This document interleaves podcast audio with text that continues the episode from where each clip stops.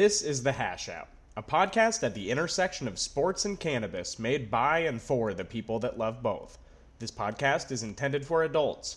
Due to adult themes and content, listeners' discretion is advised.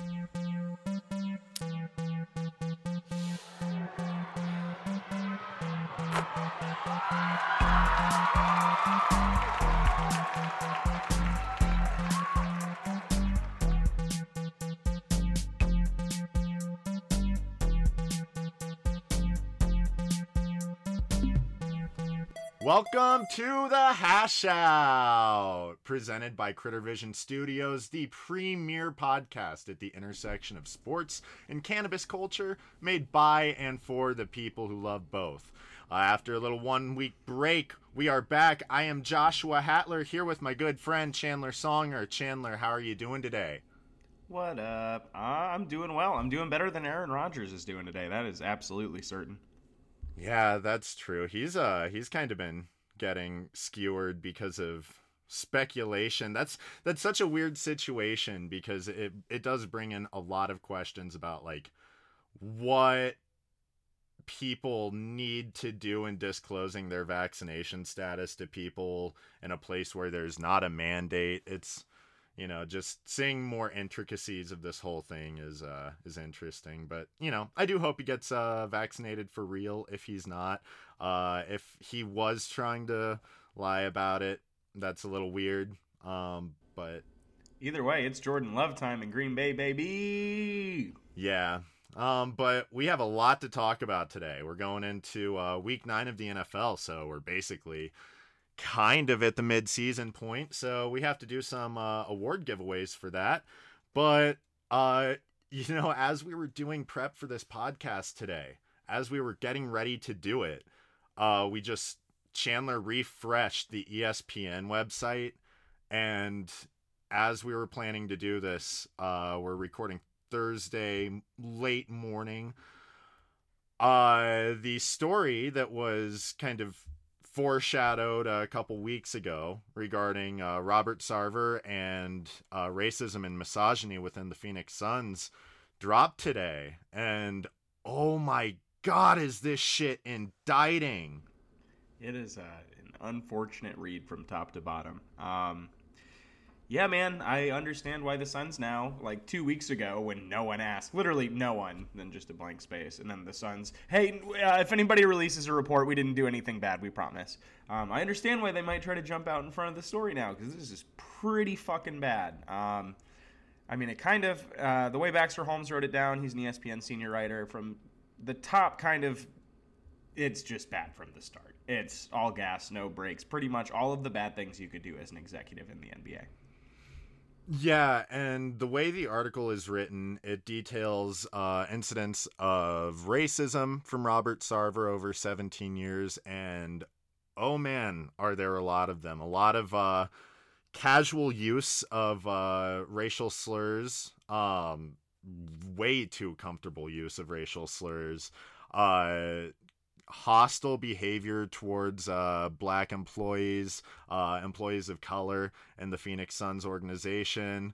Um, a lot of people kind of concur that he has used a lot of this language, although Sarver's legal team did demand that they reach out to 10 people, seven of whom responded. Uh, and these people that Sarver kind of curated said that he didn't actually use any uh, racist language, which I wonder why the people that he curated would say that about him. Uh, but man, he he said some terrible things.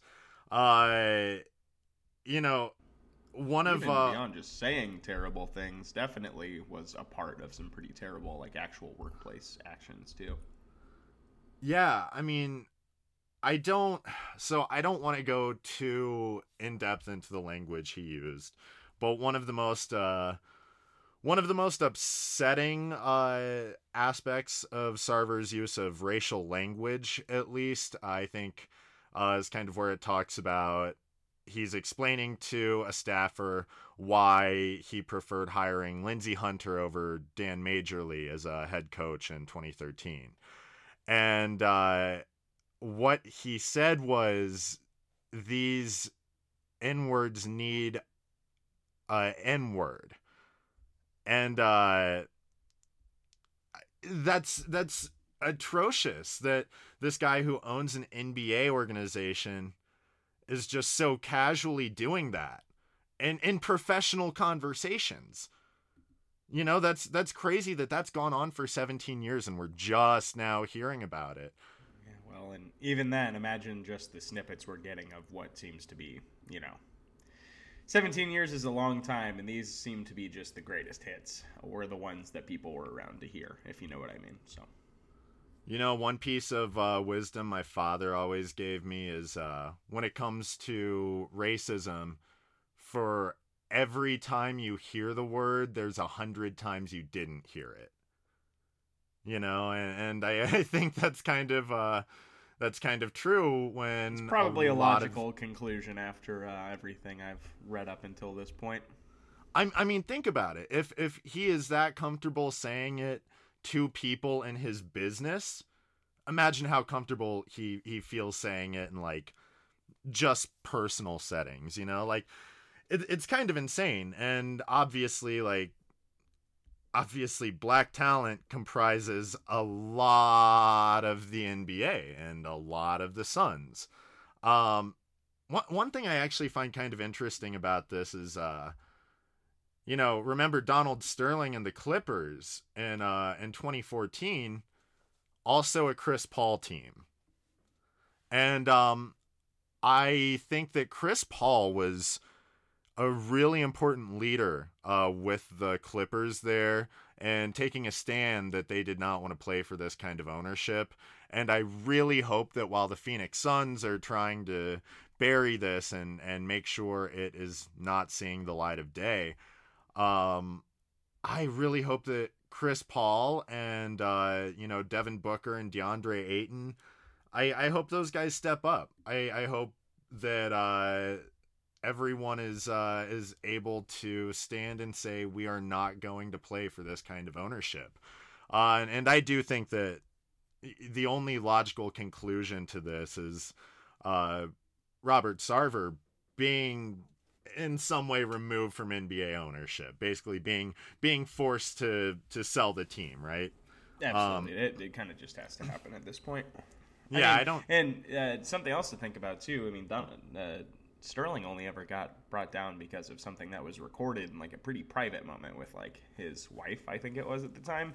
It's just mind-boggling that this could persist for so long inside of an NBA franchise, but it's also not just the Suns. You know, there has to be elements right. of this type of behavior in practically any sports front office, and it's because there needs to be like a greater like a better way to address these issues is like a society and an entire culture than just like on a team by team basis because if we just go around slapping wrists i feel like it's just it's damn near every team at some point. Doesn't make what Sarver has done or said exceptionally fucking terrible, but yeah, and I mean, it it isn't just Sarver. I think one of the really like incriminating aspects is when it gets to uh, more of the description of uh, the workplace culture created by this like front office by this executive level and uh, what the top down does there right? I think uh, that's when it goes from bad to just really appalling and disgusting. Uh, like there's a story told in there about a woman who was like physically assaulted by a male coworker, and uh, the, the story that HR tells is that there was never a complaint made to HR. However, you uh, find out later in in the piece that uh, several former HR employees for them say that the company never wanted people to go to HR, so they tried to keep people from ever complaining to HR. Uh, but anyway, this this woman got physically assaulted in her workplace, and uh, what what she says is that HR basically told them the solution was to move their desks further apart. Ultimately, her desk was moved one row back, 10 feet away with a partition. So if she stood up, the guy was still right there.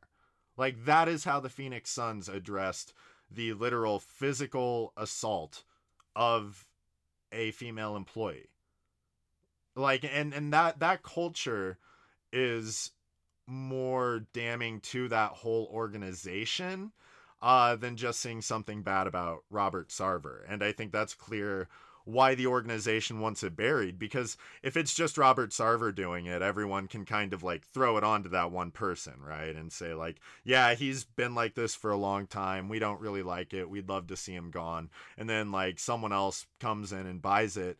This doesn't bode well for the organization from a from a foundational level right so this is like the kind of situation where you think like you know, I, I almost kind of look at this and think like, okay, Jeff Bezos is about to buy the Phoenix Suns and move them to Seattle, and Drake is about to buy the Phoenix Mercury and move them to Toronto.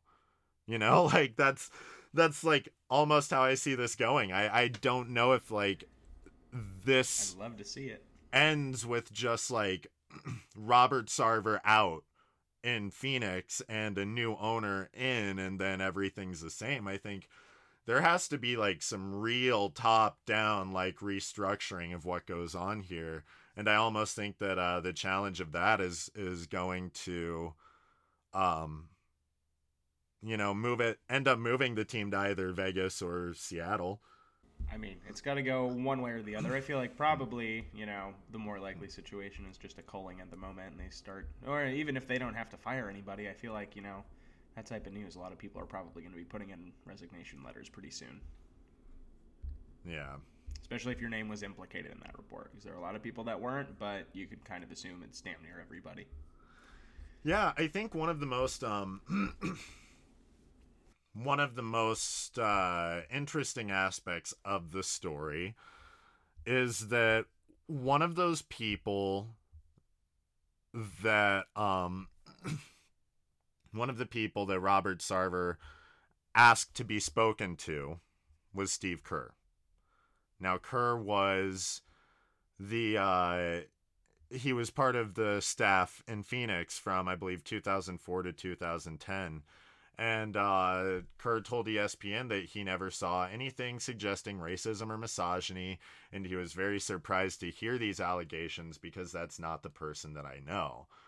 And I know that uh, Steve Kerr is always a very diplomatic person and generally always stands up for what's right. So I I believe him wholeheartedly when he says that like he did not personally see anything that suggested uh, that kind of behavior, but um you know i kind of have to wonder like if he heard about it and it's a little troublesome that like steve kerr is one of the 10 people that robert sarver is asking to go to bat for him to espn you know because there there are a lot of people that you know like steve nash is brought up in the article because like Steve Nash almost didn't sign with the Phoenix Suns because of uh, some like racist transgressions that Robert Sarver made towards Nash's agent.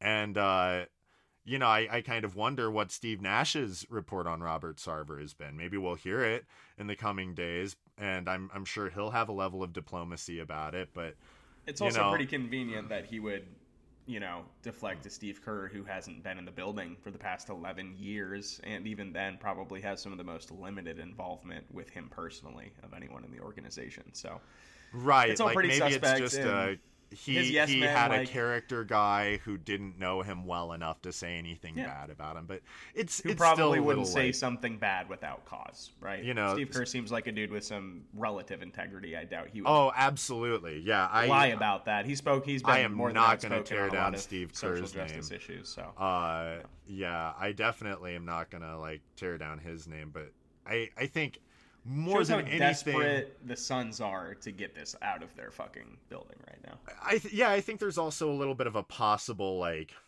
you know, there's there's uh, something to be said about like privilege and complicity, you know, and and maybe the convenience of blindness that you know people who look like you and me kind of have in in workplaces, you know And, wouldn't know uh, if it wasn't happening to you necessarily, or Yeah, wouldn't even or- necessarily know what it looked like if it happened right in front of you. Absolutely. Yeah, and if one person brought it up, like, you know, some people may be more or less inclined to believe them, you know, and and so uh, I think the ESPN said they talked to over 70 people related to the Suns organization for this story.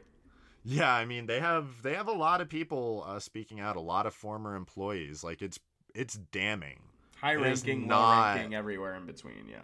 Yeah, they they really uh they really put stuff together for this piece. You done goofed, Phoenix. Yeah, I think Robert Sarver is gonna have to be out. I just don't see any other way. Um, but I don't know what they do beyond that, you know, because there are obviously a lot of a lot of executives here who uh, have kind of helped perpetuate some of these issues. And, you know, you're talking about an NBA franchise like having to completely restructure its workplace dynamic. Like that's that's not an easy task, right? Mid Like, that's- yeah. it's Um not good. But in the NBA, there has been, I think, some really cool shit going on. Mostly the NBA City jerseys coming out this past week. yeah. Yeah, you know, those uh I'm not going to lie, this isn't my favorite year for city jerseys overall because it's kind of like the 75th anniversary uh theme that they're supposed to do, so it's supposed to look at the history of their team, uh which I feel like City Edition jerseys have generally done appropriately while also honoring an aspect of their city, which I think is a necessity for some because uh, the New Orleans Pelicans, for example, aren't a histor- like a, a very historically deep team. No, so when you look at their like, city jersey, yeah, exactly. It's like this is kind of like We were there. We don't need to- Anthony Davis yeah. wore once. It hasn't even Um, been 10 years yet. We're not quite nostalgic. Uh, but yeah, you know, I think just for the sake of time today, because we have, you know, a little more basketball to talk and then uh, quite a bit of NFL to talk, uh, we are going to go ahead and rank the top 10 city jerseys as uh, as we meticulously rank them on the show. Um, and then we will post our full ranking online on social media, perhaps uh, on our website that is currently in the works, hopefully coming up soon. Um, but Chandler, do you have any honorable mentions for uh, for jerseys outside of our top ten? Yeah, so I thought overall I like the batch of city jerseys. I don't think it's the best there's ever been in terms of like a whole year and all of the teams being good. Uh, I particularly do not like the fact that Utah and the Phoenix Suns both basically handed in the same assignment as last year, which we Fuck see. Phoenix. I do not feel bad about putting them second to last. No, I- actually, I think they may deserve to take even a step back after our uh, most recent knowledge. But no, uh, really, I think I like the San Antonio Spurs have some pretty clean ones that I think we put in like the B tier, you know, middle Number almost 12. up there. Number twelve Raise overall the top been. ten. So it barely missed, but goddamn, I love the colorways. Anytime there's a good like teal, like I'm a slut for a fuchsia. You know what I mean?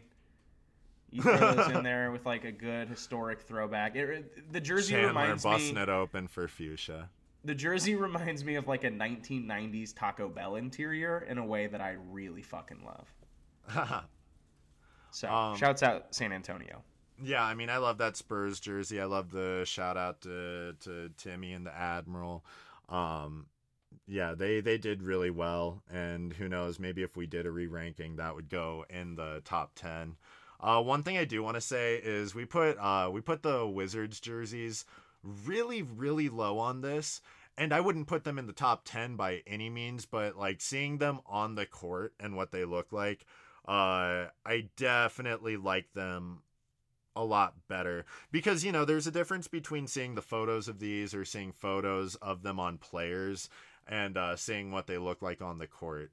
Um but i guess the other honorable mention i would give is uh early on i did not like those uh okc jerseys at all Um, and they really like grew on me pretty quickly. Actually, when I thought about that aspect of how they'll look on court, I think they're really just so sleek, so clean. I think uh, they're simple, but they really kill it.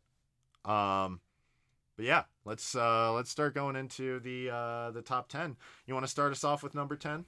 Number ten, the Memphis Grizzlies.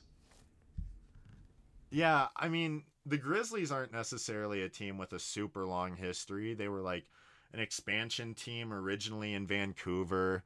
Uh, I think Don't they you just know? they worked well peppering in some of those like cool uh cool like piping elements uh that they've done in past jerseys. Then kept it simple with a good color on it. It kind of reminds you like like it, it's it's a very grit and grind feeling uh uniform. So I'm big on that one. You don't quite see it in just like an average picture of it, but they did a couple up close shots, and I've seen them like on you know an actual player.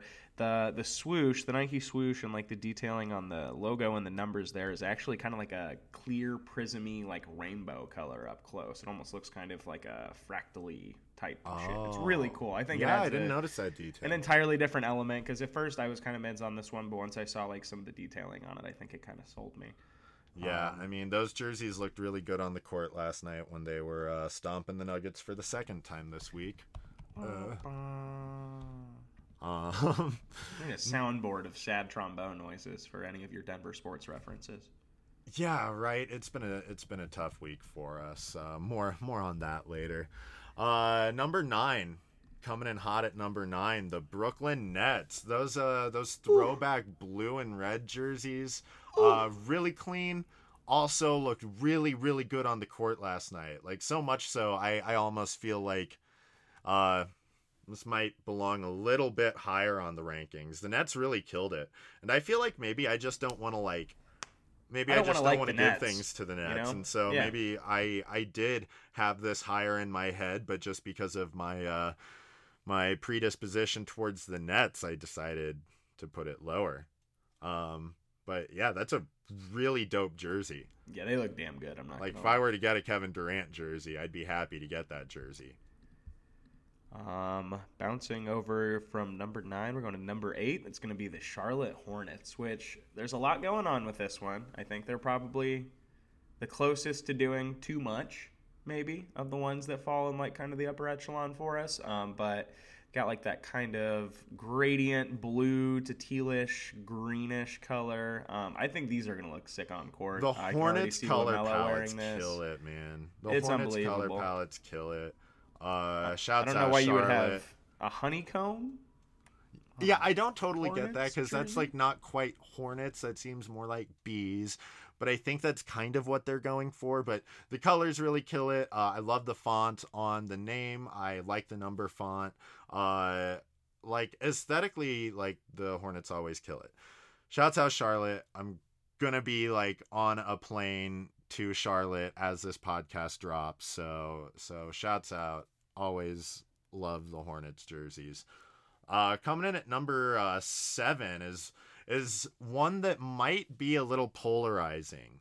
It's this uh, it's a Sixers Spectrum jersey uh, with the very like throwback '70s uh, font on on Sixers. It's got the colors coming down the sides. It feels very like uh, Dr. J, but uh, I don't know. There's also the color palette as far as uh, like that that black jersey kind of feels like feels a little like AI era.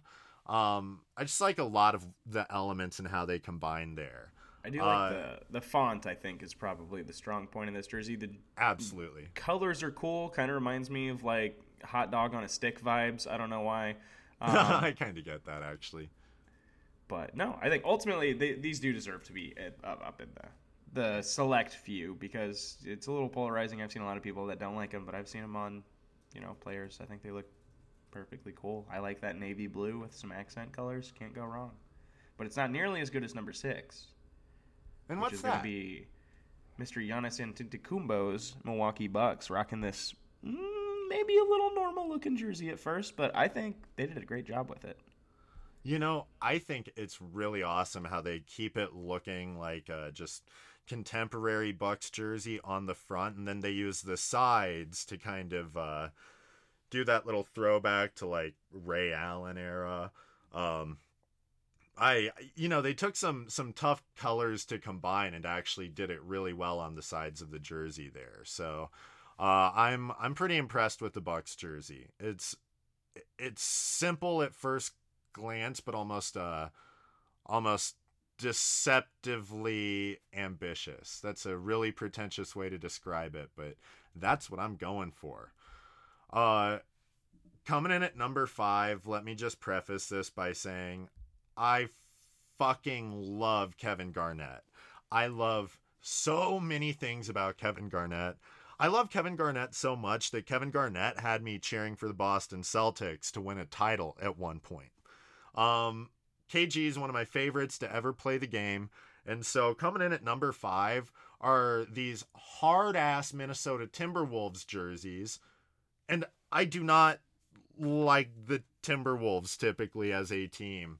Uh, I'm not usually trying to give them props, but uh, these jerseys are ridiculous. The that like you know really like aggressive font for the for the wolves there and the number font kind of doing the same thing that particular color of blue but it kind of feels like it's a little bit remastered for uh for a contemporary era i just think that's going to look crazy on the court it's a great throwback ironically to a player who disassociates himself with the with that uh, organization very much but my god do i love these wolves jerseys Oh, they're pretty sick.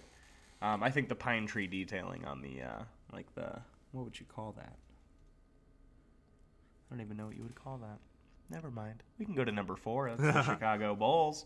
Uh, this throws back to like MJ looking for me, right? So they've got the little nod to the dynasty down on the uh, like kind of the size patch portion where they always have it. Um, it's got all the years they won in the 90s. We got that old school, clean Chicago script. The red Simple, is bright. sleek, it almost strikes great. me it could be Chicago Bulls or it could be an OG Bradley Braves jersey. Either way. oh that's nice The colorway, the numbers specifically, it looks like something you see down at the old Peoria Civic Center. I don't know. Something about the way she looks. Yeah, I mean it's a really great jersey for a really great team that is starting out six and two right now, uh, really defying a lot of the non-believers. Shouts uh, out to DeMar DeRozan. dude. Demar Derozan's going crazy right now. Stupid. I mean, you know, you know, Demar and LaVine are like both in the in the top ten scorers in the NBA right now. Yeah, they'll put up 27, 32, 35, 40. they're they're gonna be dangerous. shit. They're gonna be dangerous the through the season. there, man. Like I don't know what a postseason looks like for them, and it might be a pretty tough early exit. You know, we can make those judgments later, but There'll be a feeling out process. I for I sure. I'm I'm just ready to pencil them into the top six. I'm I'm not I'm not looking at them as like even potentially in the play-in games. And I know it may seem a little premature for that, but I just think what they're doing, the coach they have, um, yeah, whole tangent, but I think the Bulls are like kind of for real, at least as a regular season team. But moving on to number They're three. legit. To a team that is on the opposite end of that spectrum, that would be the Houston Rockets. Yeah, Listen. which That jersey, ah, such a I can't name a single throwback. person on that fucking roster, but I want to see it. Uh, yeah, I mean Jalen Green. Like, Ah, there's no well, one you Jalen get a Green, jersey for. Of You know, like there's. Uh, it's just such a terrible thing that they have like these beautiful ass throwback jerseys here. You know, making you think of all of all of the great players in in Houston Rockets history, making you think of the Dream with that font, making you think of uh, Yao Ming, T Mac, making just making you think of of some really fantastic players on a team where Christian Wood is probably the best player. Which, no disrespect to Christian Wood, you should be the third best player Wall. on. Well, what's John Wall doing right now, man? What have you done for me lately? Fair enough. Um, I have a feeling you might want to tell us what the second best jerseys are. You know I do. It is the beautiful throwback Raptors jersey. This is actually two throwbacks because you got that black and gold kind of look they had when Kawhi was there and they won the title, but then just that beautiful OG Raptor bouncing a basketball. He's dressed up in his We the North gear, all blacked out, all gilded. It is a thing of beauty. Yeah. I mean, I think I originally, my first reaction had this as my favorite jersey. Honestly, my first reaction was like, this is what would look coolest as a jersey that you would buy and wear around as a fan. And the only reason that uh, it moved out of my top spot is, uh, you know, as you and I discussed, the on court appearance, right? And it's not that I think that's going to look bad on court, but like I feel like number 1 is just going to look so ridiculous on the court, especially if, you know, they turn things back around a little bit because they've been starting a little slow uh, despite a great playoff run this past year. It's going to be the Atlanta Hawks. You know, this like this simple vintage font this bird across the chest, that bright yellow. Trae Young is going to wear that shit. He I'm is going to put up 40 on the Knicks when they come to Atlanta. And he is going to get an iconic photo taken in that jersey. Like, that is the uniform. Like, the Hawks down the side of the shorts and, like, the vintage writing there like that part goes really like crazy to me for some reason. I just think this is going to be a jersey that looks really great on really great on the court. Oh yeah. That's like, quintessential. I feel like they have to reference that forever now. It's just so good. Yeah i just i love having i want to see like, a court design that matches up with that. Yeah. Uh, i feel like they did that in a way that's like it's kind of intimidating but it's it's not like it's surprisingly not, not, over. Yeah, it's not tacky on the jersey. So, uh, yeah, Atlanta like kind of came in number one, and I honestly wasn't thinking that highly of it until you said it was in the top three, and then I kept looking at it, and I was like, you know what, like this jersey goes really stupid. Like this goes this really hard. Bananas. B A N A N A S. So uh, there you have it. That's the top 10 uh, NBA City jersey rankings for this year.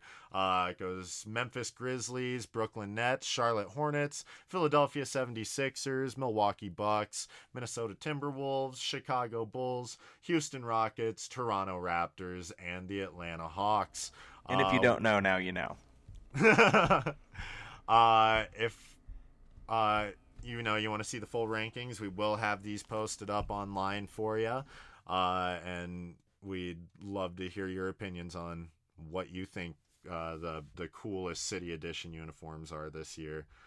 Um, before we go to break, I just want to stay on the NBA thing for a little bit before we talk uh, NFL midseason and fly through a few uh, Reggie mid or gases with you, Chandler. Hell yeah, I think I'm ready. All right. Basketball chops already. All right. First Reggie mid or gas of the day, Chandler. We are talking about the Euro Boys. That is the three European players in the league who are held at the top. You know, NBA first team discussion, MVP discussion, perennial all stars. I'm talking Luka Doncic, Nikola Jokic, and Giannis and Antetokounmpo. Uh, just for reference, right now, Giannis is uh, averaging 27.4 points, 10.8 rebounds, and 6.4 assists so far. Luka's at 23.9 points, uh, uh, 8.3 rebounds, and 7.1 assists. The Joker is at 25.1 points, 13.4 rebounds, and uh, 5.6 assists, which is a little lower than you might expect for someone so heralded with his passing. So I want to know what you think of how they're playing right now. Who's Reggie? Who's mid? Who's gas? So first off, I just want to say fuck Boban, I guess. Um, but also, I don't think being the Reggie here is a bad thing because you're talking about three of the eminent basketball players in the world. They are all fucking amazing as far as I'm concerned. But as of right now, today, uh, eight games in for each of these guys, I think my Reggie's going to have to be Luka Doncic. Um, you know, he's That's putting up the points. He's averaging about 24 points a game. Um, assist numbers are pretty decent, 7.1. He's averaging a steal and half a block. But where things really get dicey is his three point percentage. And this is a pretty It's common theme. This is a pretty common theme around the entire league. If you look That's at some true. of the best three point shooters this year, they're having off years. Uh, almost all of them are having difficult times from outside the arc. That goes for Damian Lillard, Steph Curry, even Luka. Um, Yo, 90s should- I should- basketball is coming back, man. I'm happy to see it. Um, but even then, apart from his three point field goal percentage, he's sitting at a 42.2% overall field goal percentage, which is pretty low by his own standards and much lower than either Jokic or Antetokounmpo. Um, I think it's a little bit dicier trying to split up mid and gas here, but ultimately, I think my mid would have to be Nikola. Just right now, I think this could change. I think he could very quickly become the gas of the situation, but kind of like you mentioned, I assume he's going to have seven or eight assists tonight. He's averaging a little bit lower than that. Um, you know, he's shooting free throws well, I suppose. He's putting up points, he's getting Yeah, his rebounds, but I think he has room to improve by his own standards and will likely do a lot better than where he's at today. But as of right now, I think Giannis is definitely the gas. You know, he's averaging 27 and a half points a game, a double double if you consider 10.8 rebounds, six and a half assists, which is better than Jokic, and two blocks. I mean, Giannis is the all around real deal. And we knew that, Yeah. and that could shake out differently between the mid and the gas of it all. But if we're comparing big men right now, I think Giannis definitely has the edge. Yeah, I think it's really tough for Jokic right now because it seems like nobody on the Nuggets can like make any shot. Yeah. So, you know, it's, Kind it's of hard to get assist forces- numbers when nobody yeah. can put a ball in a basket. But I, I think you're probably right. Uh, Giannis is killing it. Uh, if you watch Giannis right now, it, it still somehow feels like after being a back-to-back MVP, a defensive player of the year, a finals MVP, he's still getting better. And that's scary. Uh, but moving It- on. It's truly horrifying to think about where Giannis's ceiling might actually be. Yeah, I don't think we've seen it yet, and God help us all when we do. Uh, moving on, we're looking at uh, some of the early Rookie of the Year candidates. Uh, one of these might kind of be phased out for Jalen Green, uh, but I would say it's it's it's fair to consider Scottie Barnes, uh, Evan Mobley, and Chris Duarte. Basically, the three top performing rookies right at the moment early in the season. Uh, again, just for comparison, Scottie Barnes is rocking with a really impressive uh, 18.1 uh, points, uh, two assists, 8.9 rebounds. Uh, Duarte's putting up 16.9 points, uh, 2.2 assists, and 4.6 rebounds. And Mobley is giving us 13.3 points, uh, 2.3 assists, 8.2 rebounds, and uh, 1.3 blocks uh, per game. Give me the Reggie, the mid, and the gas there. So I'm actually going to work this one in reverse because I definitely know who my gas is, and that's got to be my boy Scottie Barnes over here in Toronto, shaking things up, making it a little bit more interesting. I saw that man go the entire length of the court on three steps the other night. That was pretty cool. Um, horrifying. I 18 points a game already within his first eight games in the league. Uh, six rebounds, couple or nine rebounds rather, a couple assists. You know he's been efficient. His three point game is definitely questionable, but he's shooting at a 55% clip from the field. Other than you know overall, uh, not just accounting for a three point shot. He's also sitting in the game for damn near 35 minutes. Uh, he's basically been thrown right into the fire and considering the pieces he has around him i think he's done pretty damn well for himself to establish himself as a legitimate scoring threat and dude to be watched for the next couple of years. Yeah, Um, really, really helping win games in Toronto right now. absolutely. Um, we have a pretty decent record sitting in comparison to teams like the bulls for like the teams that we've played so far you know a couple laughers but other than that scottie barnes has shown up damn near every night. Um for working down, I'm probably going to bounce to my mid there, which I think is going to be Chris Duarte. Um, ultimately, I'm a little upset his field goal percentage is so low. He's only shooting, or not field goal percentage rather. Uh, he has the more consistent field goal percentages. He's shooting at a 43.6% clip and then 42.9 from behind the arc. You know, getting the point scored, also sitting in the game for damn near 35 minutes a game. I like what he's able to do with the Pacers more than I've been. I feel like I've expected a little bit more from Evan Mobley, maybe. I think that's kind of why he's got to fall to the Reggie tier for me. Wow, Evan Mobley at the Reggie man. That's oh my god, dude. He is one of the craziest like grown ass man defenders we have seen in a really long time. Like he is contesting so many shots. He looks like like defensively uh just almost a finished product at age 20.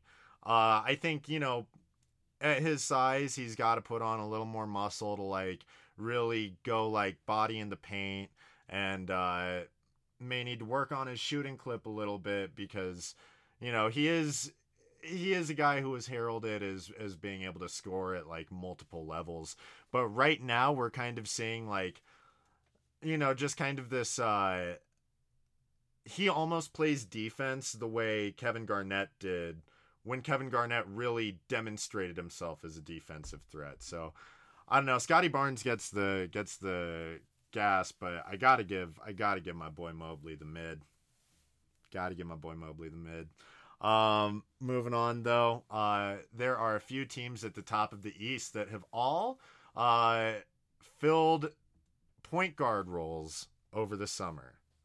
Uh, that is Kemba Walker, going to the New York Knicks, Kyle Lowry going to the Miami Heat, and Lonzo Ball going to the Chicago Bulls. None of them are putting up particularly like eye eye opening numbers, uh, but all of them are making a very big offensive impact on their teams, and uh, all of them are off to a pretty dang solid start. Uh, I want you to rank them for me though, Reggie, mid, or gas, on how you feel like uh, they're doing for their teams. Well, I feel like these are probably also roughly some of the most equal point guards right now in terms of where they're sitting statistically. Um, in terms of, I guess, what they mean to their team as well being taken into consideration, I'm going to start with Reggie, where I'm going to put Kemba Walker. Um, I don't know that Kemba Walker's like presence in New York is necessarily the thing that makes that team tick. Um, he's definitely a nice scoring threat to have. He's been shooting far, far better from three point range, though. He's shooting under 40% from the uh, inside of the arc, whereas he's shooting damn near 57% from outside it. That's, That's an interesting thing to consider when a bunch of other players are doing pretty poorly from outside of the arc right now. Um, but ultimately, I think the Knicks could kind of plug and play with a few different guys outside of Kemba Walker and have roughly the same result. Like I feel like Derrick Rose has been playing on a level for the past couple of years for them where if he had to have fallen into the starting role for them, it wouldn't have been the end of the world or really altered their season too too drastically, personally. Um, by that logic, I'm going to go ahead and put uh, my boy Lonzo Ball in the mid pack here. There's an argument to go to gas, but statistically, I feel like Kyle Lowry has brought a lot of value to the Miami Heat. They are on an absolute tear right now, just like the Bulls are. They're looking like probably a couple of the top threats in the East overall.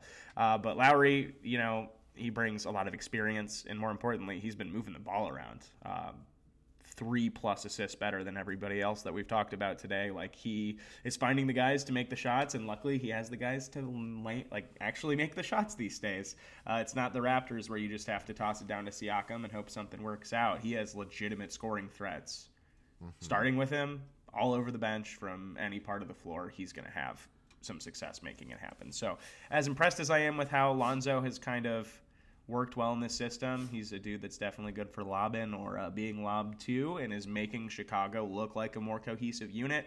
I think Miami positioning themselves to land Kyle Lowry this year was one of the best free agency pickups they could have made. Yeah, or man. not free agency pickups, trade pickups rather. That was a three way trade, I believe.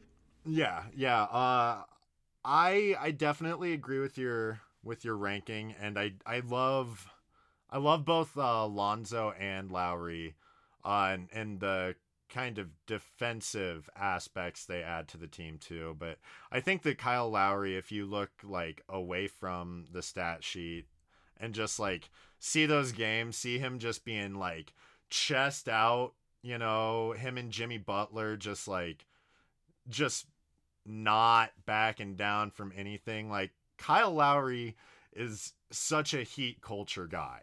Yeah, he added a lot Like- of energy to a roster that was already pretty fucking swagged out. Like just from the beginning, they are a really scary team. They look so cohesive and real. Tyler Herro looks like, you know, he could Shouts out Tyler Herro. I'm pretty sure I threw some uh, dirt on that man's name, but he's proven we did give right him now. the dutchie, but you know what? He said he compared himself to Luka. We said he was crazy, and uh, a couple nights He listened ago, to that podcast he went against and the he Mavericks. took it personally. He took it personal. He took the hash out personal. But he played the Mavericks, and they're like in like the second quarter. I think there were like three uh three possessions were just going back and forth. Luka would score the ball, and Herro would score it in a very similar way. And then on the third possession, Luka like took a three point shot that Herro contested. Uh, you know, hits the rim, and then I believe PJ Tucker gets the rebound, gets it to Herro. Herro shoots the ball uh, from three with uh, Luka right in his face, drains it. So basically, he plays horse with Luka over three possessions and wins. Like, like Tyler Herro's going crazy. Everyone's going crazy on that team, and I think Lowry's a really good like just spark plug guy for that team. And I think he was major for that reason in Toronto, but he puts in like an effort that doesn't always show up in the stats.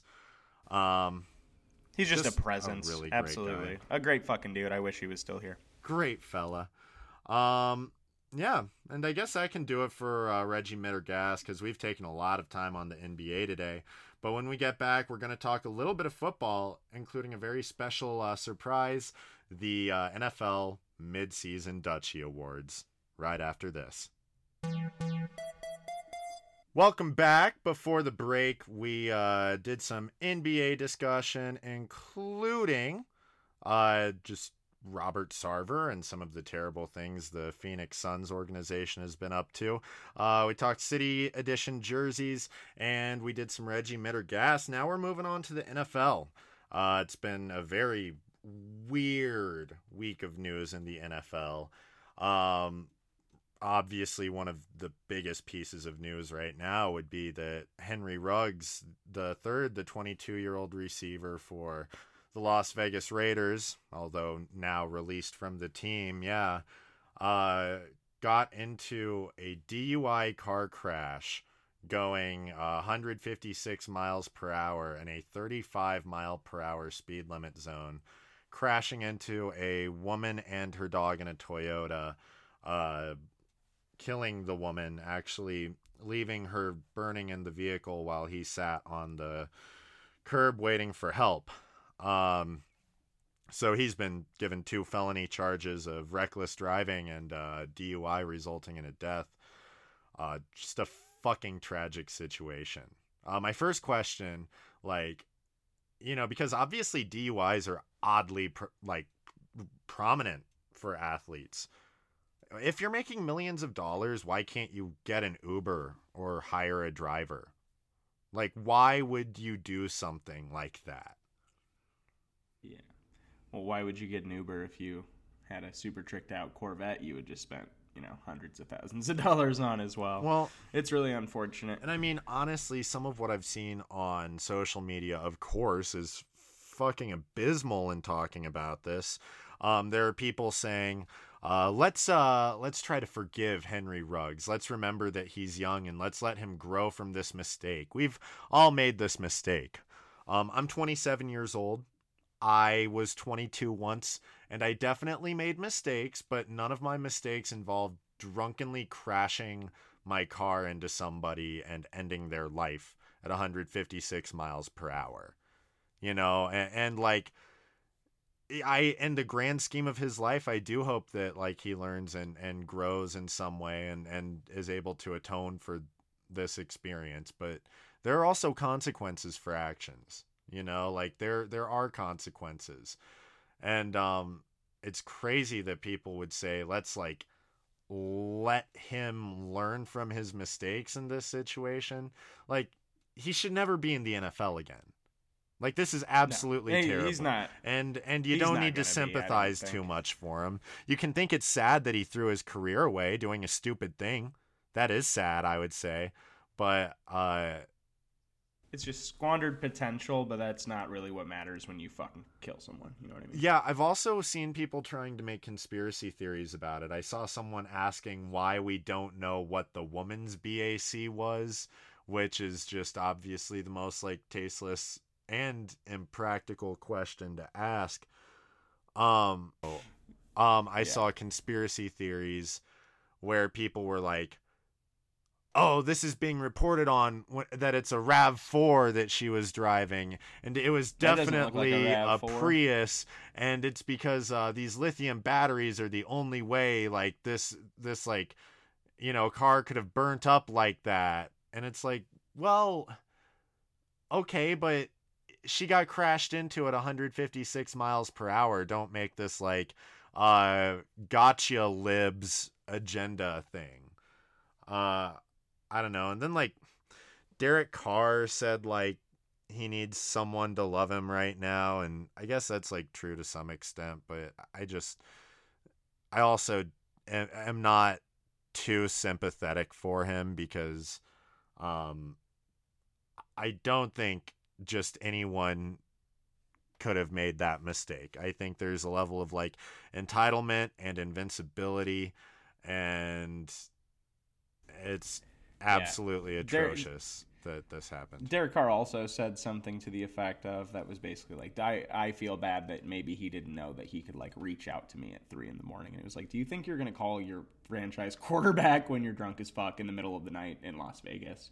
And I think that is kind of an inherent problem with, you know, having a bunch of sports franchises in Las Vegas too. You have people who become townies then and that's a very real concern. Yeah, you can run. say that about. I'm not saying it. I'm not trying to like overhype it. It's true of a lot of cities, yeah. absolutely. But yeah, I, it probably doesn't help a 22 year old walking into millions of dollars to like have all of those circumstances played out in front of him. Does not absolve him of anything. Not saying he's not in the wrong. He totally is. But it's definitely what a lot of people are going to try to say too. Yeah, I mean that's, and I, I think there is some truth to to saying like maybe maybe when you bring these guys into the league making all this money at that age that they've never seen before, maybe they do need a little more guidance in some of their decision making. But oh, absolutely, it's a ridiculous proportion of athletes that go broke like by the time they retire. You yeah.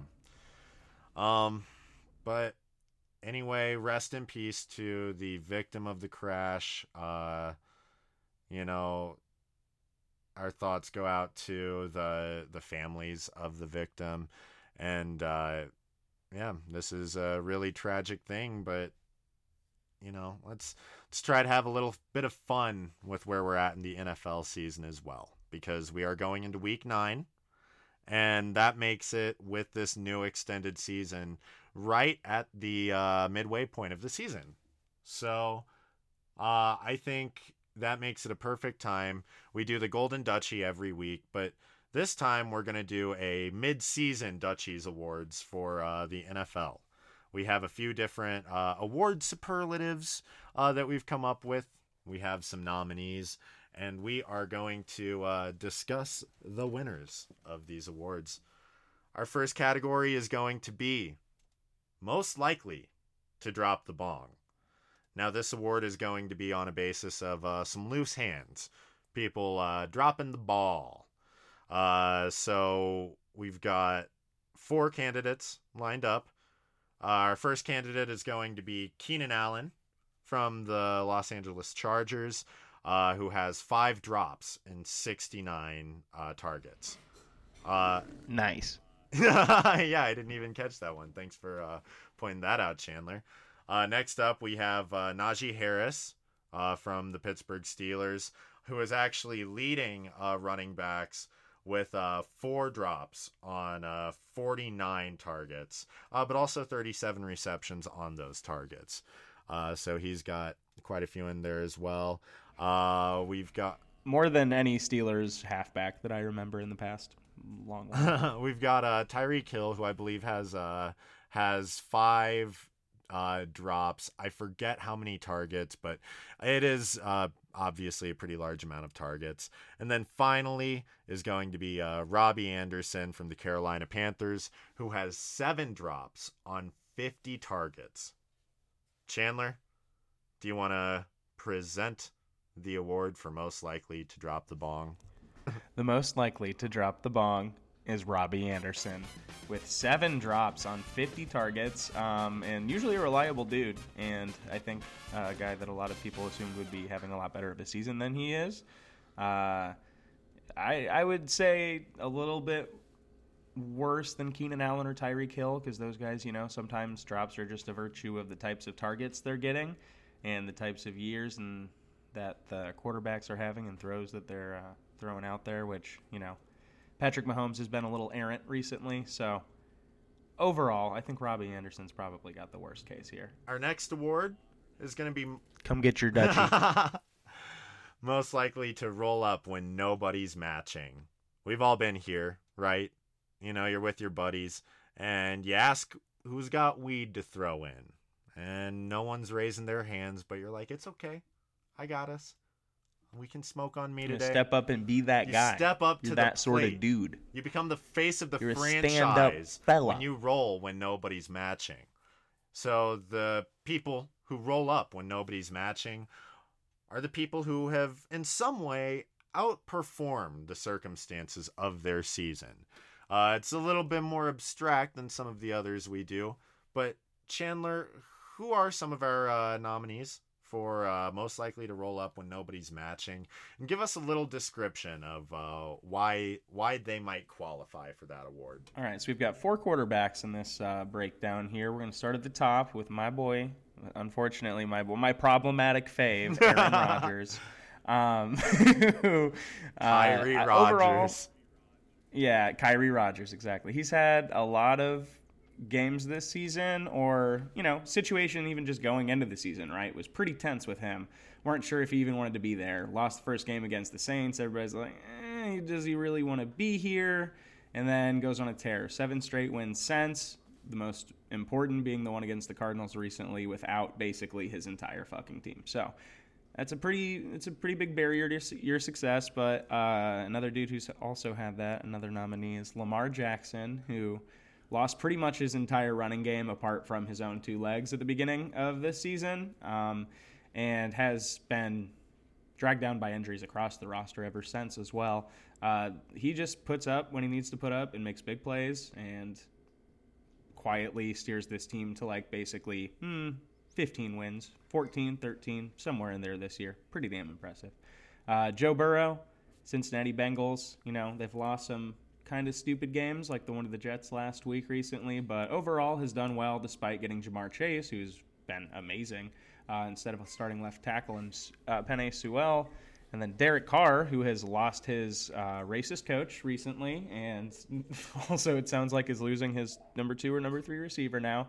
Um, and despite a lot of different shit that's happened with him personally and injuries and everything, he's steered them to five and two somehow. So shouts out Derek Carr.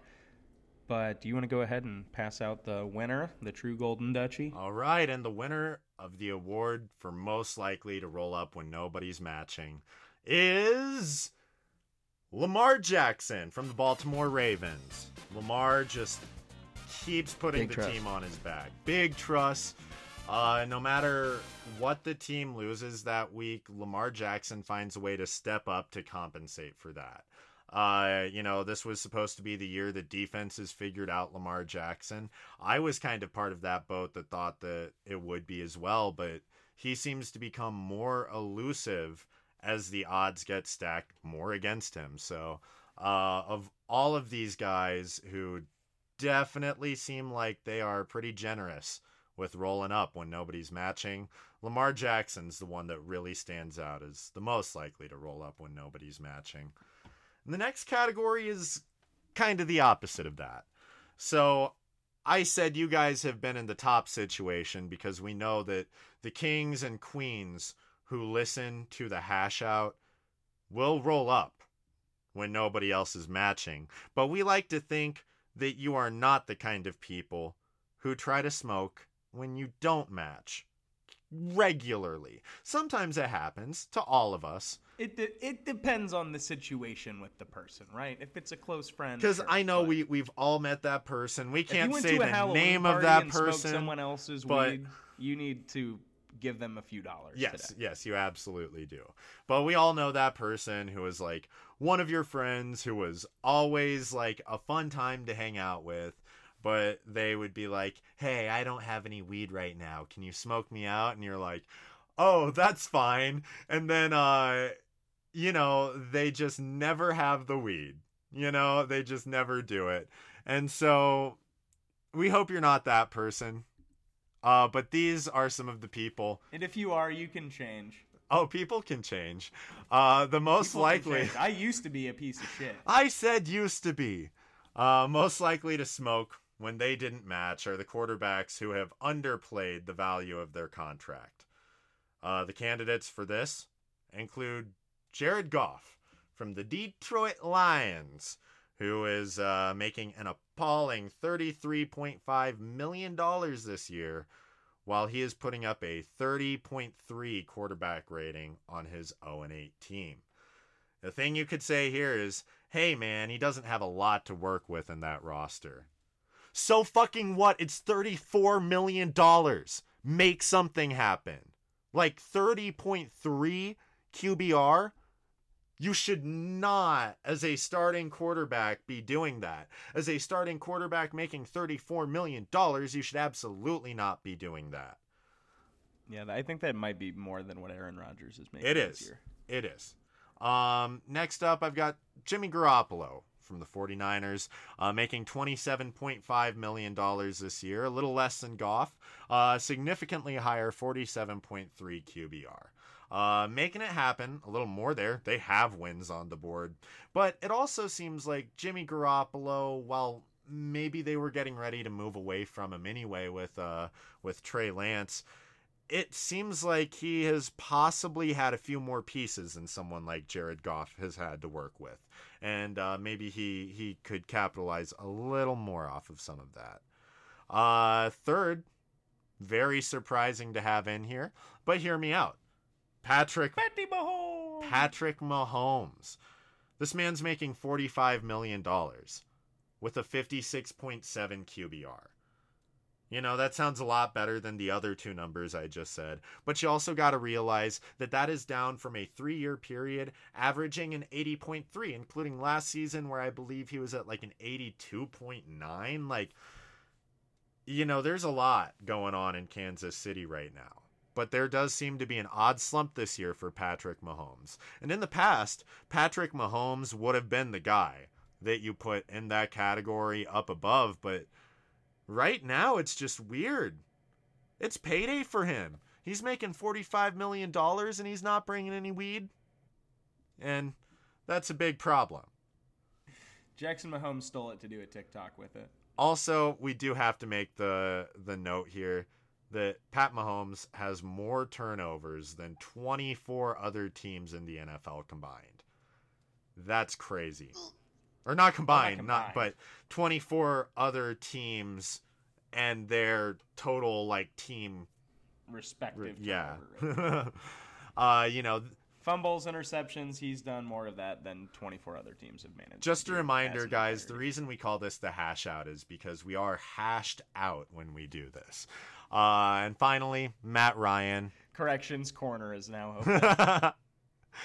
Matt Ryan uh, from Atlanta, making 30 million Just let the year. man live.